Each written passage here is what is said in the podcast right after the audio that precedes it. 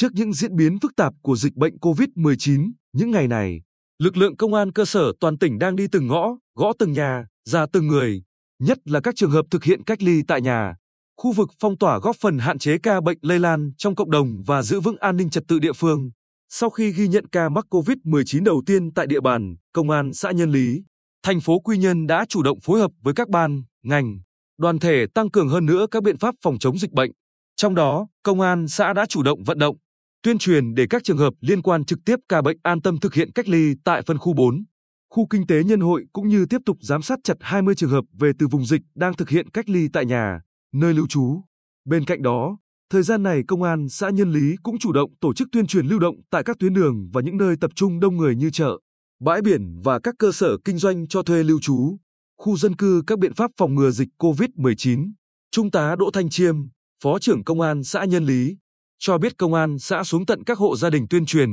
vận động người dân chấp hành các quy định về phòng chống dịch, tiến hành rà soát từng nhà, từng hộ dân để kiểm tra, theo dõi chặt chẽ các trường hợp trong diện đang cách ly tại nhà. Ngoài ra, thông qua mạng xã hội Zalo, Công an xã kiểm soát chặt chẽ và kịp thời tình hình tại từng thôn, cũng là địa bàn có nhiều trường hợp đang thực hiện cách ly tại nhà và đã ghi nhận ca mắc cô vít mười chín đầu tiên. Công an phường Nhân Hưng, thị xã An Nhơn đang áp dụng phương án nhỏ lẻ và chặt chẽ để kiểm soát và quản lý chặt từng trường hợp đang thực hiện cách ly tại sáu khu vực của phường. Theo Trung tá Mai Chí Trung, trưởng Công an phường, ngoài phối hợp cùng y tế kiểm tra định kỳ hai đến ba đợt mỗi tuần đối với mỗi gia đình đang thực hiện cách ly y tế tại nhà, nơi lưu trú, Công an phường chủ động kiểm tra đột xuất tình hình thực tế tại từng hộ. Trung tá Trung nói, cũng có một số trường hợp ban đầu tỏ ra bất hợp tác với quy định thực hiện cách ly y tế tại nhà. Tuy nhiên, được vận động, người dân đã tuân thủ thực hiện. Và để đảm bảo tốt việc giám sát cách ly tại nhà, ngoài dán thông báo trước các hộ có người đang cách ly,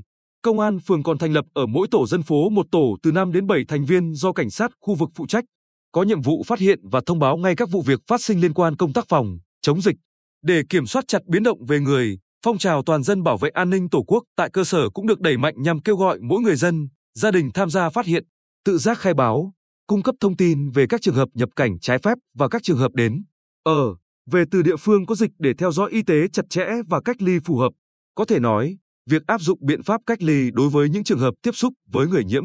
người nghi nhiễm hay từ vùng dịch về rất cần thiết trong tình hình dịch cô vít mười chín diễn biến phức tạp như hiện nay. Song thực tế vẫn có một số trường hợp trở về từ vùng dịch hoặc có tiếp xúc gần với ca nhiễm nhưng lại nghĩ ra nhiều thủ đoạn để trốn khai báo, trốn cách ly hoặc không tuân thủ nghiêm quy định. Những hành vi này đã và đang bị ngành chức năng kiểm soát và xử lý nghiêm. Mới đây, Cơ quan Cảnh sát điều tra Công an thị xã Hoài Nhơn đã ra quyết định khởi tố vụ án làm lây lan dịch bệnh truyền nhiễm cho người đối với bệnh nhân tê lờ en,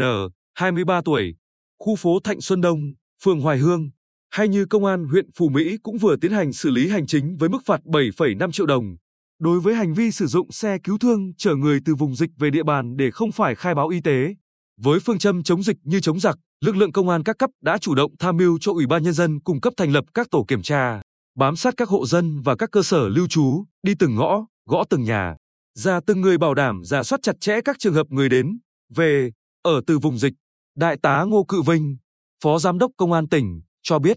Ban lãnh đạo Công an tỉnh đã và đang chỉ đạo công an các cấp luôn trong tinh thần trách nhiệm cao nhất, quyết liệt nhất để cùng hệ thống chính trị ngăn chặn dịch bệnh lây lan hiệu quả.